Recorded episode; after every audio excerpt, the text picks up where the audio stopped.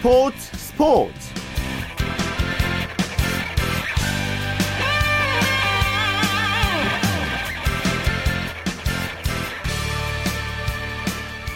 안녕하십니까. 토요일 스포츠 스포츠의 아나운서 최시중입니다. 브라질 월드컵 열기가 뜨거워지고 있습니다. 각조의 첫 경기가 시작됐는데요. 오늘 새벽 열린 경기에서는 네덜란드와 스페인의 경기가 화제죠. 오렌지 군단 네덜란드가 무적함대 스페인을 5대1로 이겼습니다. 전 세계 축구 팬들이 깜짝 놀란 그런 이변이었고요. 한국 대표팀은 다음 주 수요일 첫 경기 앞두고 비공개 훈련 한창입니다. 네, 토요일에 함께한 스포츠 스포츠 먼저 브라질 현지로 가보겠습니다. 월드컵 리포트 조이뉴스 24의 이성필 기자 지금 현지 연결되어 있습니다. 이 기자 안녕하십니까? 네, 안녕하세요. 지금 브라질 아침 됐겠네요? 네, 아침 9시 20분이 막 넘고 있는 시간입니다. 예.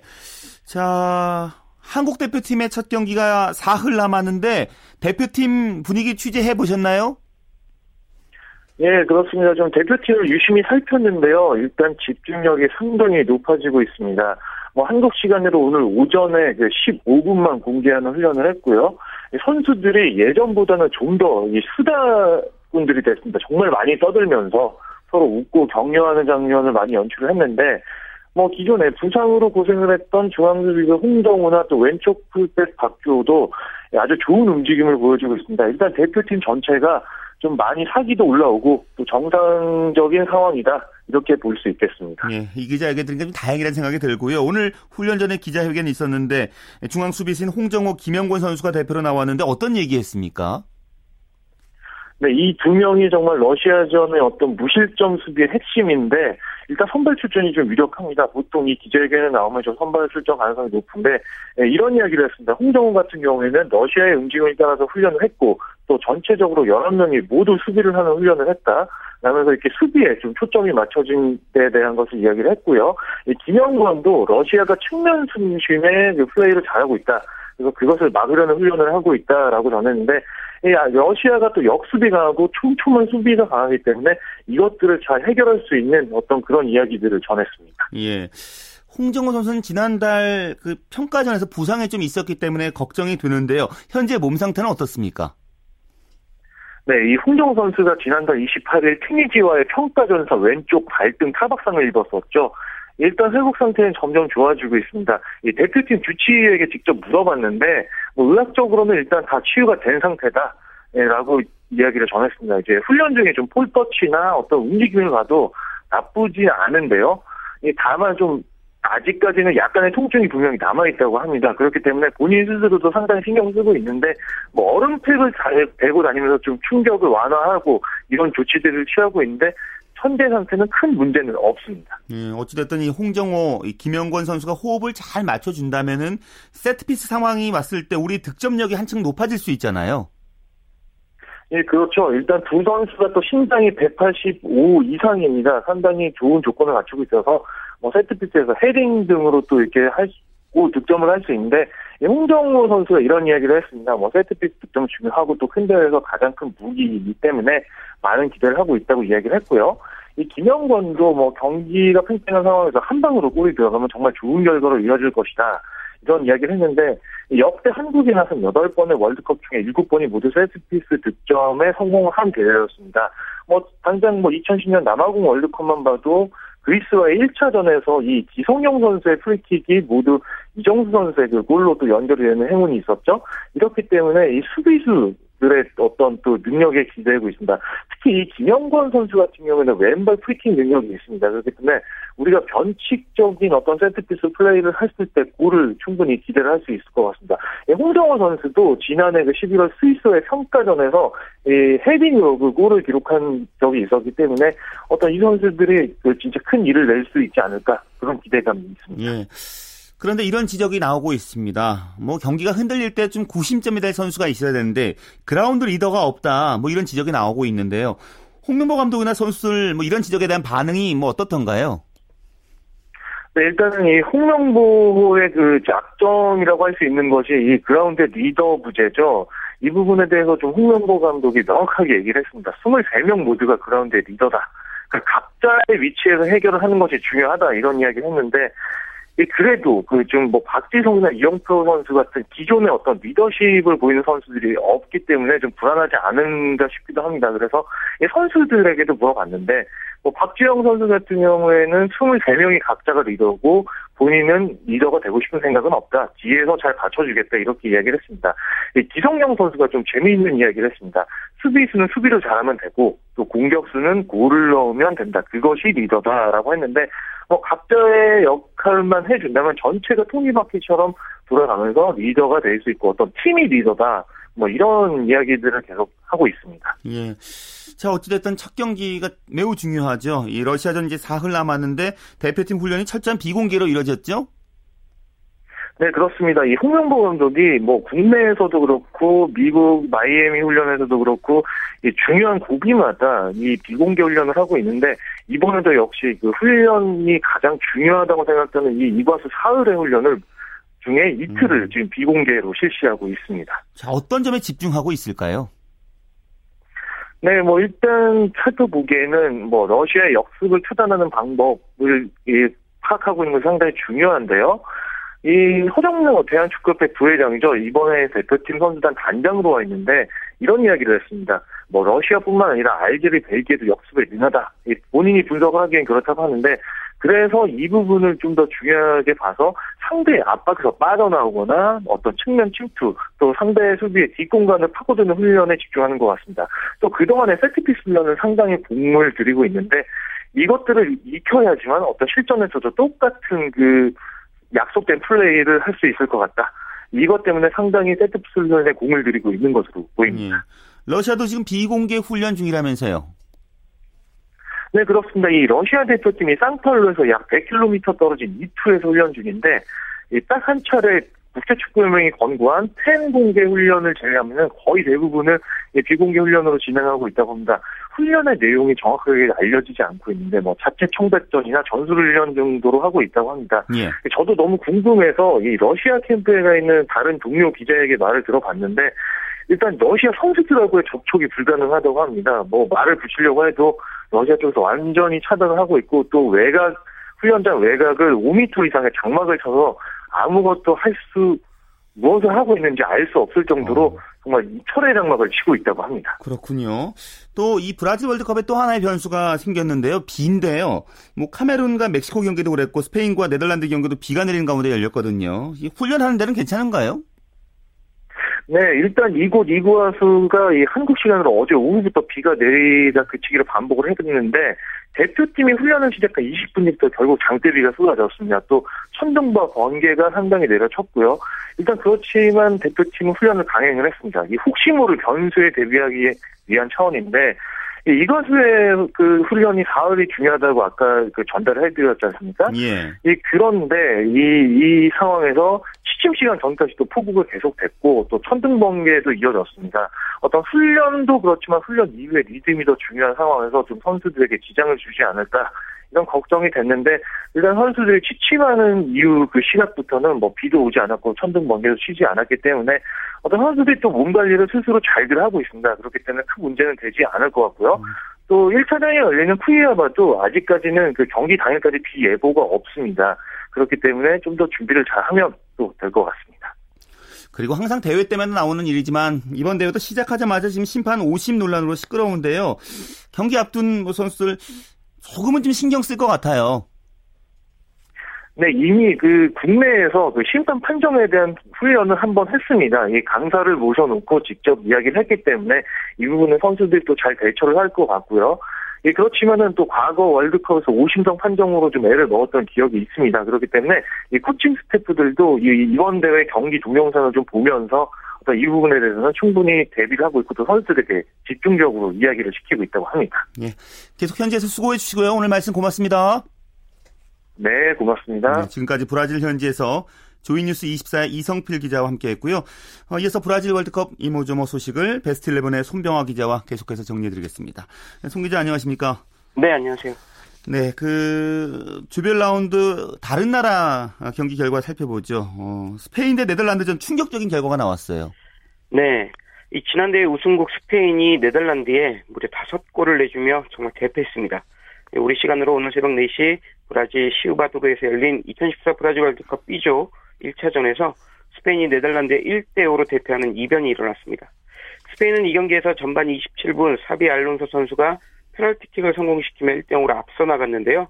후반에만 4골을 허용하는 등 이후 처참하게 무너지면서 참패를 맛보고 말았습니다. 이로써 스페인 지난 대회에 이어 월드컵 2연패를 달성하려 했는데 일단 빨간불이 켜지게 됐고요.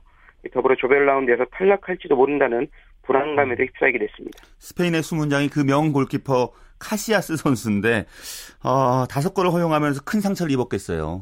네, 맞습니다. 카시아스 골키퍼는 지난 2008년 열린 유럽 축구 선수권 대회와 2010 남아공 월드컵 그리고 2012년 열린 유럽 축구 선수권 대회에서 모두 스페인 골문을 지키며 팀의 우승을 선사했던 그런 명골키퍼입니다. 이번 대회에서도 당연히 스페인 주전 골키퍼로 활약하고 있는데요. 첫 경기에서 무려 다섯 골이나 혼납하는 치욕을 맛보면서 정말 큰 충격에 빠졌습니다. 특히 카시아스 골키퍼는 네덜란드 아리언 로번 선수에게 마지막 골을 허용한 뒤에 정말 망연자실한 표정을 지으며 그런데 무릎을 꿇었는데요. 오랜 시간 싸운 명성이 네덜란드전 한 경기로 망가지는 그런 생애 최악의 경기를 하고 말았습니다. 네. 자 그렇다면 스페인이 이렇게 대패를 당한 원인 어디에서 찾을 수 있을까요? 네, 뭐 스페인 대표는 한두 스페인 대표팀의 대표는 한두 가지로 말음질할 수 없을 만큼 다양한 원인이 복합적으로 작용했습니다. 가장 첫 번째는 이 스페인 대표팀이 자랑하는 축구 전술이죠.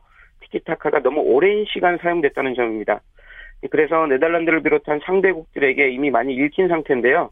이번 대회에서도 특별한 변화 없이 또다시 기존의 티키타카를 들고 나와서 첫 경기에서 참패를 당하고 말았습니다. 두 번째는 주축 선수들의 노세화와 그에 따른 동기부여 결여를 꼽을 수 있습니다. 스페인은 주축 선수 대부분이 30대가 넘었는데 적절한 세대 교체가 이루어지지 않아 이 부분도 패인 중 하나로 꼽힙니다. 이 마지막으로 동기부여 지적할 수 있겠는데요. 그간 스페인이 월드컵과 유럽 축구 선수권 대회 등 주요 메이저 대회를 싹쓸이했기 때문에 이번 대회에 나서는 선수들은 뚜렷한 동기부여를 갖지 못했습니다. 물론 월드컵 2연패란 그런 과제가 있긴 했지만 지난 10년간 정상에 군림한 선수들의 마음을 움직이기엔 조금 역부족이었던 것 같습니다. 네, 반면 네덜란드는 지난 대회 준우승에 머물렀던 그 한을 말끔하게 씻어냈습니다. 네, 네덜란드 지난 남아공 월드컵에서 스페인과 결승에서 격돌해 연장 접전 끝에 0대 1로 패했습니다. 그래서 또다시 월드컵 우승 문턱에서 좌절했었죠. 그런데 오늘 경기를 통해 4년 전 아픔을 깨끗하게 씻어내는 데 성공했습니다. 네덜란드는 4년 전 스페인전에 출전했던 선수들이 대거 출전해 복수극을 펼쳤는데요. 주포 반페르시 선수와 로번 선수가 각각 두 골을 넣으면서 스페인 골문을 맹폭해 4년 전 아픈 기억을 깨끗하게 털어냈습니다. 네. 자, B조에는 칠레와 호주도 있었는데, 어, 칠레도 아주 멋진 모습을 보여줬어요. 네. 이 오늘 새벽 브라질 쿠이아바에서 열린 칠레와 호주 간 B조 경기에서는 칠레가 3골을 몰아치며 호주에 3대1로 승리했습니다. 칠레는 전반 12분 터진 에이스 산체스 선수의 선제골과 이 발디비아 오세주루 선수의 추가골을 묶어 케일 선수가 한 골을 만회하는데 그친 호주를 꺾고 기분 좋은 스타트를 끊었습니다. 칠레 오늘 경기를 통해서 강력한 공격력을 다시금 선보였는데요. 이 호주도 대등한 경기를 하긴 했지만 날카로운 칠레 공격을 적절히 막아내지 못하면서 세 골을 허용하며 패하고 말았습니다. 예. 일단 그 B조는 그 네덜란드와 칠레가 16강 진출에 유리한 고지를 선점하게 됐습니다. 네. 이 두 팀 오늘 나란히 승리하면서 네덜란드가 1위, 칠레가 조 2위를 차지하게 됐습니다. 더군다나 두 팀은 모두 두 골 차 이상 완승을 거두면서 골 득실 차에 있어서도 유리한 고지를 점했습니다. 반면 패한 스페인과 우주는 남은 두 경기에서 최소한 1승 1무를 거둬야 해 만만치 않은 고행길을 걷게 됐습니다. 이 B조의 2라운드는 오는 19일 열리는데요. 공교롭게 첫 경기에서 대패한 스페인이 이번 대회 복병으로 꼽히는 칠레를 만나게 됩니다. 만약 이 경기에서 칠레가 이긴다면 네덜란드가 호주를 꺾는다고 가정했을 때 스페인의 조별 라운드 탈락이 확정되는데요. 예. 스페인으로서는 2차전 칠레와 대결에서 정말 사활을 걸어야 할 것으로 보입니다. 예. 자 그리고 브라질 크로아티아전 이제 개막전이었고요. A조의 다른 두 팀 멕시코와 카메룬전도 열렸습니다. 네, 오늘 새벽 브라질 라타우에서 열린 멕시코와 카메룬이 펼친 A조 두 번째 경기에서는 멕시코가 1대 0으로 승리했습니다. 멕시코는 후반 16분 터진 페럴타 선수의 결승골에 힘입어 카메룬을 격파했는데요. 이로써 16강 진출에 한 발 다가설 수 있게 됐습니다. 멕시코는 당초 북중미 지역에서 턱걸이로 올라와 이 대륙간 플레이오프를 통해 본선에 진출했기 때문에 좀 약할 것이라고 평가받았는데 이 카메룬전을 통해 탄탄한 짜임새 공격력을 선보이면서 북중미 축구의 강호 임을 다시 한번 입증했습니다. 반면 카메룬은 과거에 비해 떨어진 전력을 보이며 석패했는데요. 이대로라면 브라질, 크로아티아를 상대로 승점을 따기는 좀 어려워 보입니다. 예. 자, 내일 새벽은 C조와 D조의 경기가 열리는군요. 네. 내일 새벽에도 브라질 월드컵 조별 라운드 경기가 열립니다. 내일은 콜롬비아, 그리스, 코트디부아르 일본이 속한 C조 두 경기와 우루과이, 코스타리카, 잉글랜드, 이탈리아가 묶인 D조 두 경기가 릴레이로 펼쳐집니다. 먼저 우리 시간으로 내일 새벽 1시에는 C조의 콜롬비아가 그리스가 격돌합니다. 이어 새벽 4시에는 D조의 톱시드 국가죠. 우루과이와 코스타리카가 첫 경기를 치르고요. 예. 아침 7시에는 D조의 잉글랜드와 이탈리아가 격돌하는 또 하나의 빅매치가 열립니다. 마지막으로 오전 10시에는 C조에 속한 아프리카의 코트디부아르와 아시아의 일본이 경기를 펼칩니다. 예. 뭐 이 중에서 단연 그 잉글랜드 대 이탈리아전이 관심을 끄네요. 네, 맞습니다. 이 축구 종가 잉글랜드와 월드컵 강자 이탈리아가 붙는 내일 경기는 이 조별 라운드에서 보기 아까울 만큼 그런 빅매치입니다. 비록 두 팀이 최근 두 팀의 최근 전력이 하향세에 있어 전처럼 강한 힘은 뿜어내지 못하겠지만 그래도 유럽에서 내노라 하는 축구 강국이기 때문에 재밌는 경기를 예상할 수 있겠습니다. 잉글랜드는 루니 선수를 중심으로 한 공격진과 화려한 미드필더들의 힘으로 이탈리아를 꺾겠다는 각오고요. 이탈리아는 세계적 골키퍼죠. 지안루지 부폰 선수를 위시한 단단한 수비 축구로 승리를 쟁취할 기세입니다. 두 팀 경기 정말 창과 방패의 대결이라 봐도 무방한데요. 예. 과연 잉글랜드의 창이 강할지 아니면 이탈리아의 방패가 강할지 주목되는 경기입니다. 예. 그리고 일본도 조별 라운드 첫 경기 치르는군요. 네, C조에 속한 일본은 우리 시간으로 내일 오전 10시 아프리카의 강호 코트디부아르와 격돌합니다. 일본은 이번에 최근 치른 평가전과 지난해 열린 피파 컴페더레이션스컵에서 좋은 경기력을 보였기 때문에 월드컵에서 기대하는 바가 큰데요. 아프리카 강호 코트디부아르를 상대로 어떤 경기를 펼칠지 좀 지켜봐야 될 것 같습니다. 반면 코트디부아르는 노장 디디에 드로그바 선수를 앞세워 본선 첫 경기 첫 승을 노리고 있습니다. 이 드로그바 선수 어느덧 30대 중반을 넘긴 노장 선수가 됐는데 예. 뭐 여전히 동물적 감각인 득점력이 빼어나기 때문에 이 코트디부아르의 본선 첫 경기 승리를 선사하겠다고 자신하고 있습니다. 일본과 코트디부아르는 각각 아시아와 아프리카를 대표하는 축구 강국입니다. 내일 경기에서 과연 어떤 나라가 승리해서 소속 대륙의 자존심을 지킬지도 흥미로운 포인트가 될 것 같습니다. 예, 알겠습니다. 말씀 고맙습니다. 네, 고맙습니다. 네, 축구 소식 베스트 11의 손병화 기자였습니다.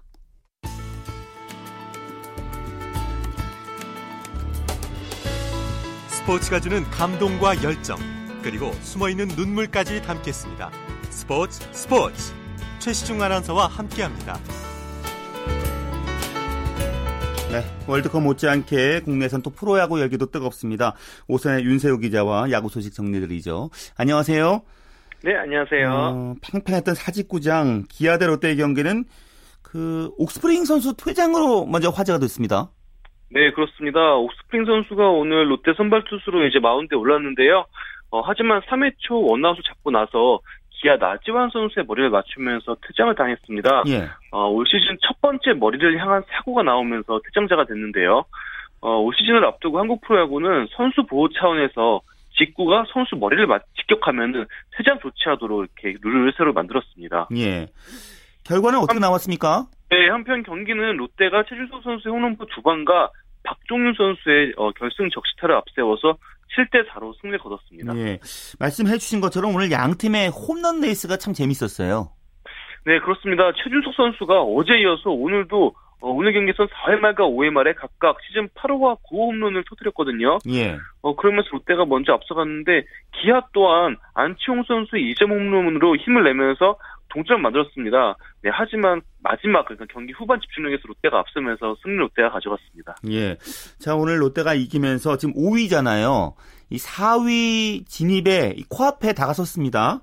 네, 그렇습니다. 어제 롯데가 4위권과 반경기 차까지 격차를 좁혔거든요. 예. 내일 경기 결과에 따라서 3위까지 지금 가능한 상황입니다. 어, 롯데가 지난해 어, 포스트시즌에 못 올라가면서 6년 연속 포스트시즌 진출에 실패를 했잖아요. 예. 하지만 올해 1년 만에 다시 가을 잔치 무대에 복귀할 수 있을지 주목됩니다. 예. 자, 그리고 SK는 LG에게 어제 경기를 좀 서력했군요. 더군다나 최근에 프로야구가 이제 타자들의 공격력이 너무 강했었는데 오늘 SK 김광현의 호투 참 좋았습니다. 네, 그렇습니다. 김광현 선수가 무려 1455일 만에 완투 수를 따내면서 LG, SK가 LG에 4대 1로 승리했거든요. 예. 예, 김광현 선수 오늘 최고 구속이 152km를 찍었고요. 9이닝 5피안타 1실점으로 끝까지 마운드를 지켜냈습니다. 어, 야수들 또한 4회와 5회 각각 2점씩 뽑았고요. 탄탄한 수비로 김가현 선수를 지원해줬습니다. 네. 그리고 SK 이재원 선수가 4할이 넘는 타율을 기록하고 있잖아요. 오늘 그 활약도 대단했는데 경기 중에 다칠 뻔했다고요? 네, 그렇습니다. 5회였는데요. 이재원 선수가 상대 선발 투수인 코리 리오단 선수의 위협구 때문에 아찔한 모습이 나오기도 했는데요. 그래도 다행히 뭐 다치지 않고 부상 없이 끝까지 경기를 소화하면서 김광현 선수와 절묘하게 배터리를 이뤘습니다. 어, 타석에서도 안타를 추가하면서 3타수 1안타로 음, 타격 상승세 그리고 수비에서도 공수 모두 좋은 모습을 보여줬습니다. 예. 자, SK의 마무리 박희수 선수가 그런데 1군에서 제외됐다고요? 네, 어제 박희수 선수가 블론 세이브를 기록했는데요.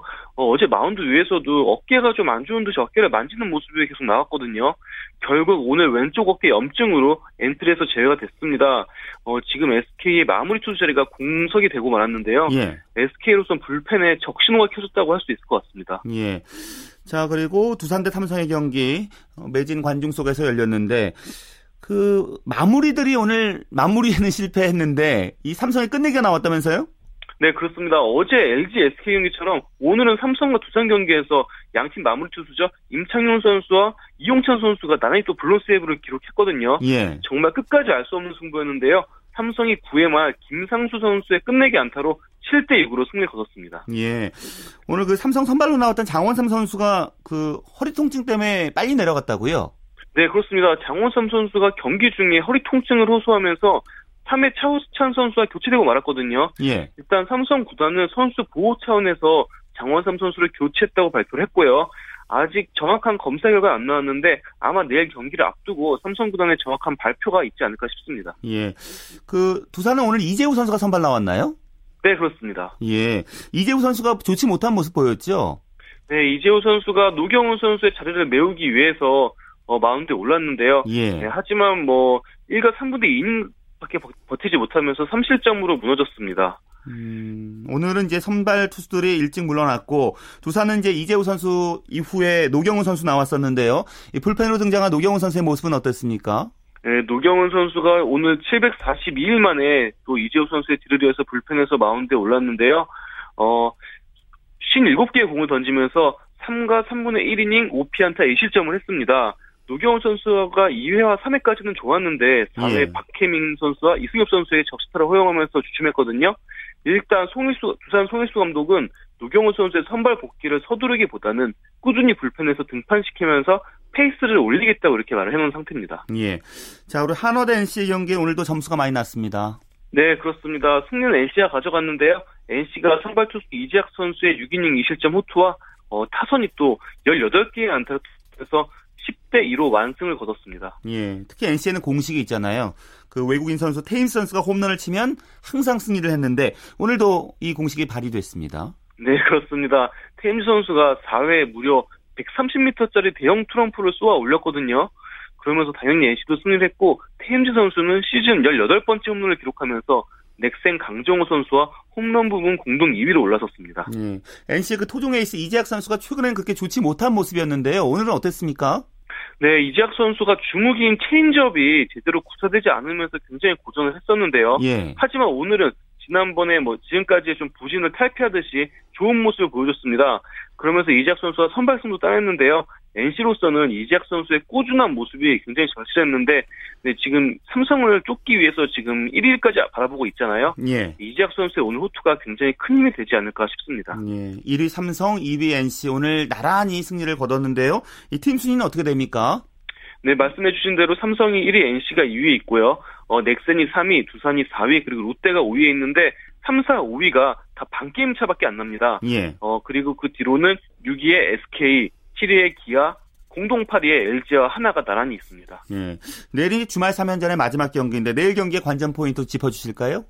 네, 일단 롯데와 기아와의 경기를 제외하면은 주말 3연전 모두 주말 3연전 중 세, 세 번, 세 개의 시리즈가 1승 1패로 지금 팽팽하게 진행되고 있거든요. 예. 예, 역시 무엇보다 주목할 것은 롯데의 4위권 진입이 아닌가 싶습니다. 어, 내일 만약에 롯데가 승리를 하면은 지금 경기가 없는 넥센을 제치고 무조건 4위 안에 들어가게 됩니다. 예. 그만큼 앞으로 어, 프로야구 상위권 싸움이 정말 흥미롭게 진행될 것 같습니다. 예, 알겠습니다. 말씀 고맙습니다. 네, 감사합니다. 네, 프로야구 소식 오선의 윤세호 기자였습니다.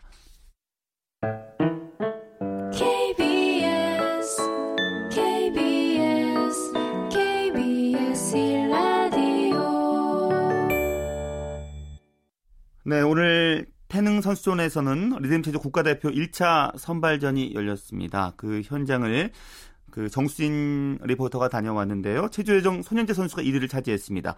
그 현장 함께 가보시죠. 본봉의 7번 손현재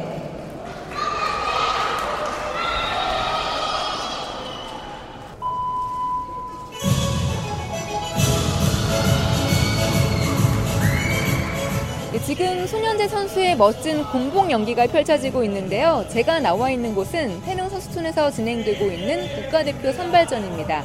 기존의 국가대표 4명을 포함해서 7명이 후프, 볼, 곤봉, 리본 이렇게 4개의 수구를 이용한 개인 종합 경기를 치르고 있는데요. 그 현장 지금부터 함께 하시죠. 대한체조협회 운영과장으로 일하고 있는 황지훈입니다. 지금 실시하고 있는 선발전은 어, 금년도 세계선수권 대회 및 인천 아시아 경기 대회 파견 대표를 선발하는 1차 선발전이 되겠습니다. 아직 2차전이 있고요. 오늘 성적이 50% 그리고 2차전 성적이 50%가 합산이 돼서 이제 최종 선발을 하게 되었습니다. 현재 소년재 그다음에 이제 김윤희 두 선수는 약간 현재 타 선수에 비해서는 좀 앞서 있는 게 사실이고요. 그 이제 결국 남아 있는 이제 두 개 자리를 놓고 이제 치열하게 경합을 벌이고 있는데요. 얼마 전에 있었던 그 전국 대회에서 기존 선수들을 앞질러서 이제 그 입상을 하는 등 이제 굉장히 이제 흥미진진하게 지금 진행이 되고 있어서 사실 지금 보고 있는 심판 또는 이제 관련 위원들도 굉장히 관심 있게 지금 지켜보고 있는 상황입니다. 리본의 1번 이나경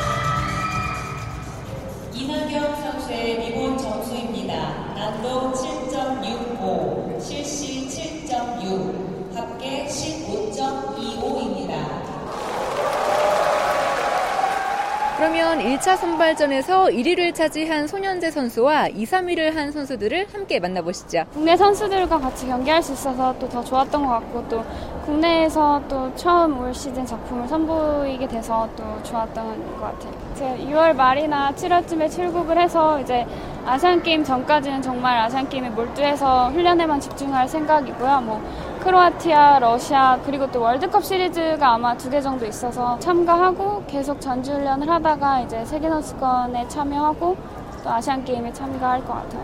정말 아시안 게임이라는 게 또 4년에 한 번 열리는 큰 경기이고 또 인천에서 열리는 경기인 만큼 선수들이 조금 더 그 전보다 더 열심히 하고 더 의지가 강하다고 생각을 해요. 그래서 물론 개인 종합 메달도 저 뭐 개인의 목표지만 대한민국 팀이 또 인천에서 또 메달을 또 목에 거는 그런 결과를 꼭 얻었으면 좋겠어요. 저 리듬체조 국가대표 김린입니다. 좀 실수가 많이 나왔었던 거에선 너무 아쉬움이 많고요. 뭐 일단 부상도 있었기 때문에 뭐 제가 100% 발휘를 못할 거란 생각은 했었고요. 그래도 뭐 끝까지 마친 거에 대해서는 만족스럽습니다. 지금 뭐 체력적으로도 100% 많이 올라왔기 때문에 지금 그냥 실수하는 그런 부분만 보완해서 2차 준비하면 더 좋은 경우가 있을 것 같아요. 아시안 게임 같은 경우는 일단 홈이긴 한데 금메달 따기 그렇게 쉬운 게 아니어가지고 뭐 다 같이 뭐 연재랑 저랑 뭐 밑에 선수들이랑 같이 힘 합치면 뭐 좋은 성적 있을 것 같아요. 그만큼 아시안 게임에서 좋은 성적을 거둬야지 아쉬움 없이 은퇴할 수 있을 것 같아요. 네, 태종고등학교 1학년 이나경입니다. 이때까지 대표 선발 뛴 것 중에 제가 제일 점수가 낮았었어요. 제가 제일 어리기도 하고 너무 떨고 실수도 많고 해서 그래서 이번에도 별 기대 없었는데 생각보다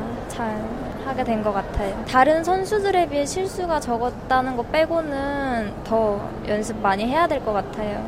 2차 선발 때는 1차 때 실수했던 것들 더 보강해서 그리고 난도 실수 나왔던 것도 더 보강해서 떨지 않게 했으면 좋겠어요. 최종 목표는 올림픽인데요. 일단 올해 목표는 언니들이랑 같이 아시안 게임 나가서 제 마음에 또 들고 성적도 좋으면 그게 더 좋을 것 같아요. 그리고 선발전을 찾아온 분들도 선수들에게 아낌없는 응원을 보내주고 있습니다. 아시안 게임 가서도 여기서 했던 것보다 더 잘하고 왔으면 좋겠어요. 더운데 여기서 연습을 열심히 많이 하잖아요. 땀 많이 흘리고 네명 뽑는데 다 됐으면 좋겠어요.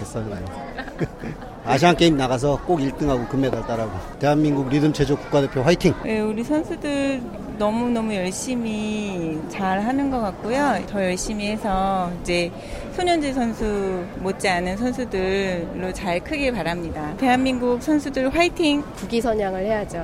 네. 대한민국 선수들 모두 잘 하세요. 화이팅! 네, 이제 2차 선발전까지 하고 나면 국가대표가 정해질 텐데요. 앞으로 좋은 모습 그리고 멋진 모습 보여줬으면 좋겠습니다. 지금까지 리듬체조 국가대표 선발전 현장에서 정수진이었습니다.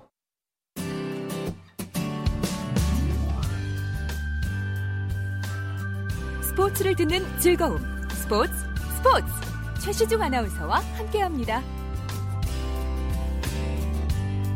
네, 스포츠 라이벌의 세계 한겨레 신문 김동훈 기자입니다. 어서 오십시오. 예, 안녕하세요. 오늘은 어떤 라이벌입니까? 예, 브라질 월드컵 H조 1차전 드디어 이제 우리나라와 러시아의 경기가 다음 주 수요일에 열리죠. 예. 이 경기를 앞두고 우리나라의 골잡이 이 박주영 선수 그리고 러시아의 골잡이 알렉산드르 케르자코프를 비교해 보겠습니다. 우선 두 선수 비교해 보죠. 예, 박주영 선수 만 29살이고요. 어, 케르자코프는 만 32살. 그러니까 박주영 선수가 3살이 어, 적죠. 예. 체격 조건은 박정 선수가 조금 더 큽니다. 182에 70kg. 어, 케리자코프가 굉장히 다부지게 생겼어요. 176에 63kg. 이 박주영 선수는 굉장히 빠른 몸, 몸놀림으로 뒷공간을 잘 활용하는 선수고요. 케리자코프는 굉장히 다부진 체격으로 몸싸움에 능한 선수, 선수 입니다. 예. 뭐두 선수 A매치 경험도 많고 또 골도 많이 넣었잖아요. 예, 그렇죠. A매치 성적을 비교해 보면 박주영 선수가 64경기에서 24골을 터뜨렸고요. 케리자코프는 81경기에서 25골. 그러니까 박주영 선수보다 한 골이 더 많죠. 물론 이제 경기 출장 수는 더 많습니다. 어쨌든 그 25골이라는 건 어, 러시아 A매치 최다골 기록 보유자가 베스차트 니흐라는 선수인데 26골이거든요. 예. 그러니까 이 기록에 그 국내 러시아 국내 기록에 한 골 차로 이제 다가선 것이죠. 이번 월드컵에서 아마 이 기록을 넘어설 것이다. 이런 전망이 나오고 있습니다. 어쨌든 A매치 경기당 평균 득점에서는 박주영 선수가 이 경기당 0.38골, 케르자코프가 0.31골, 박정원 선수가 또 우위에 있습니다. 음, 뭐 대표 공격수답게 국제대회 출전 경험도 풍부한데요. 예. 자, 박주영 선수부터 우선 살펴보죠. 예, 그 청소년 대표팀 시절부터 뭐 정말 차세대 최고 스타로 기대를 모은 선수죠. 청소년 대표 시절에도 26경기에서 무려 18골을 넣었고요. 그 다음에 성인 대표팀 데뷔전이 21살 때입니다. 그러니까 2006 독일 월드컵 아, 최종 예선 우즈베키스탄과의 경기 때인데 대표팀 막내로 A매치 데뷔전을 치렀는데 이때 데뷔전에서 데뷔골을 넣었어요. 그것도 아주 극적으로 0대 1로 뒤지는 후반 45분에 어, 극적인 동점골을 자신의 데뷔골로 장식을 했죠. 예. 그리고 2006 독일, 2010 남아공, 또 이번 브라질 월드컵까지 3회 연속 월드컵 무대를 밟게 됐고요. 또 하나 덧붙이자면 2012 런던 올림픽 동메달의 또 주역이기도 하죠. 케르자코프 선수는 어떤가요? 예, 만 20살 때, 그러니까 2002년 3월에 이제 성인 대표팀에 발탁이 됐는데 그게 바로 이제 한일 월드컵이 열리던 해 아닙니까? 그러면서 한일 월드컵에 출전을 했죠. 이후에 그 러시아가 본선에 나갔던 유로 2004, 유로 2012 다 이렇게 출전을 했고요. 특히 이제 2006 독일 월드컵 유럽 지역 예선에서 부동의 스트라이커로 활약을 했고요. 이번 브라질 월드컵 유럽 지역 예선에서는 예선 10경기 모두 나서면서 10경기 5골, 그러니까 음. 경기당 0.5골.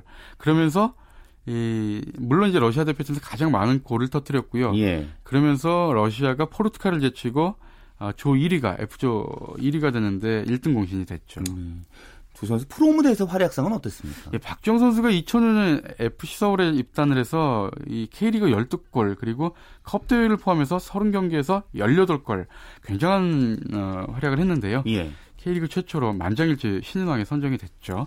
그리고 3년 후에 AS 모나코로 이적을 하면서 유럽 무대를 경험하게 되는데요. AS 모나코에서는 3시즌 동안에 91경기에서 26골 괜찮은 활약을 했죠.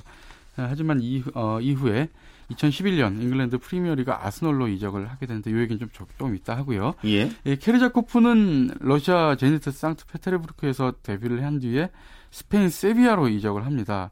세비야에서 뛰면서 어, 굉장한 활약을 하는데 2007-2008 시즌에 8골을 넣으면서 그 해에 세비야가 유로파리그하고 구강컵에서 잇따라 우승을 하는데 우승하는데 일조를 했었죠. 예. 그리고 나서 이제 다시 러시아로 복귀를 하는데 2010년에 32경기에서 23골, 그러니까 러시아 국내 리그에서 음. 상당히 놀라운 골 감각을 보여줬습니다. 하지만 두 선수가 이제 소속 팀에서 좀 부진해서 예. 대표팀에 한때 합류하지 못한 그런 공통점도 있어요. 그렇습니다. 박지원 선수 뭐잘 알려지다시피 아스널의 그 아르센 벵거 감독에게 그야말로 버림받으시다시피 했죠. 그러면서 경기에 많이 나서지 못했고요. 이후에 뭐 셀타비고라든가 와포드로 임대되면서 어, 자리를 잡지 못했죠. 굉장히 그 마음고생을 하면서 무려 13개월 동안이나 태극마크를 달지 음. 못한 그런 일도 있었죠. 어, 케르체코프 선수도 그랬습니까? 예, 약간의 어떤 비슷한 점이 있는데 유럽 무대 진출 직전에 그러니까 유로 2008에 좀 나가질 못했는데 그때 무려 18개월 동안, 1년 6개월 동안이나 대표팀에 합류하지 못하는 어, 곡절이 좀 있었습니다. 하지만 그 이후에 유에파컵 8강에서 토트넘을 상대로 결승골을 터뜨리면서 토트넘이라든가 맨유, 어, 음. 파리 생제르맹 이런 명문 구단의 러브콜을 받기도 했고요. 이어서 이제 남아공 월드컵 예선부터 다시 대표팀에 복귀해서 음. 어, 핵심 멤버로 활약을 하죠. 뭐 월드컵 앞두고 부상 시달린 공통점도 있군요. 예, 그렇죠. 박지용 선수가 오른쪽 발등 부상했죠. 세균성 피부 감염. 이것 때문에 이제 영국에서 조기, 조기 귀국을 해가지고 어, 파주 국가대표 트레이닝 센터에서 치료와 훈련을 병행했죠. 근데 이것이 이제 월드컵 최종 명단이 발표되기 음. 직전에 특정 선수한테 특혜를 주는 것 아니냐. 그래서 이른바 황제 훈련 논란에 휩싸이기도 아, 했죠. 예. 예 크리자코프는 작년 11월 달에 아랍에미리트에서 바로 이제 우리나라와 러시아의 평가전이 있었는데 그 경기 직전에 훈련 도중에 이제 넓적다리 근육을 다쳐서 경기에 나서질 못했죠. 평가전에서는 어땠습니까? 예, 우선 박주영 선수가 지난 3월 6일 그리스와의 원정 평가전에서 어, 전반 18분 만에 골을 터뜨렸죠. 그러면서 역시 박주영이다 이런 찬사를 듣기도 했는데요. 그리고 또 튀니지와의 국내 마지막 평가전에서는 비록 골은 뭐 넣지 못했고 우리가 지긴 했지만 박정 선수 본인은 몸놀림이 가벼워 보였, 고요 또 이선으로 내려와서 기회를 만들어주는 이런 인상적인 플레이를 했는데 물론 이제 가나와의 평가전에서 워낙 좀 부진했죠. 예, 예. 케르자코프 역시 5월 말에 러시아에서 어, 슬로바키아와 평가전을 가졌는데 여기서 헤딩 결승골을 넣으면서 아주 인상적인 활약을 펼쳤습니다. 어쨌든 두 선수 중에 과연 어느 선수가 두 팀의 맞대결에서 해결사 본능을 발휘하느냐 음. 관심이 모아지고 있습니다. 그리고 우린 다음 주 수요일 박지영 선수가 그 모습을 보여주기를 예. 기대하고 있습니다. 네, 그렇습니다. 네, 스포츠 라이벌의 세계 한겨레 신문 김동훈 기자와 함께했습니다. 고맙습니다. 예, 감사합니다. 어, 재미 동포 케빈 나 나상욱 선수가 US 오픈 골프 대회 둘째 날 공동 3위에 오르면서 상승세를 이어가고 있습니다. 자, 스포츠 스포츠 오늘 준비한 소식 여기까지입니다. 내일도 생생한 스포츠 소식으로 찾아뵙겠습니다. 함께 해주신 여러분 고맙습니다. 지금까지 스포츠 스포츠 아나운서 최시중이었습니다.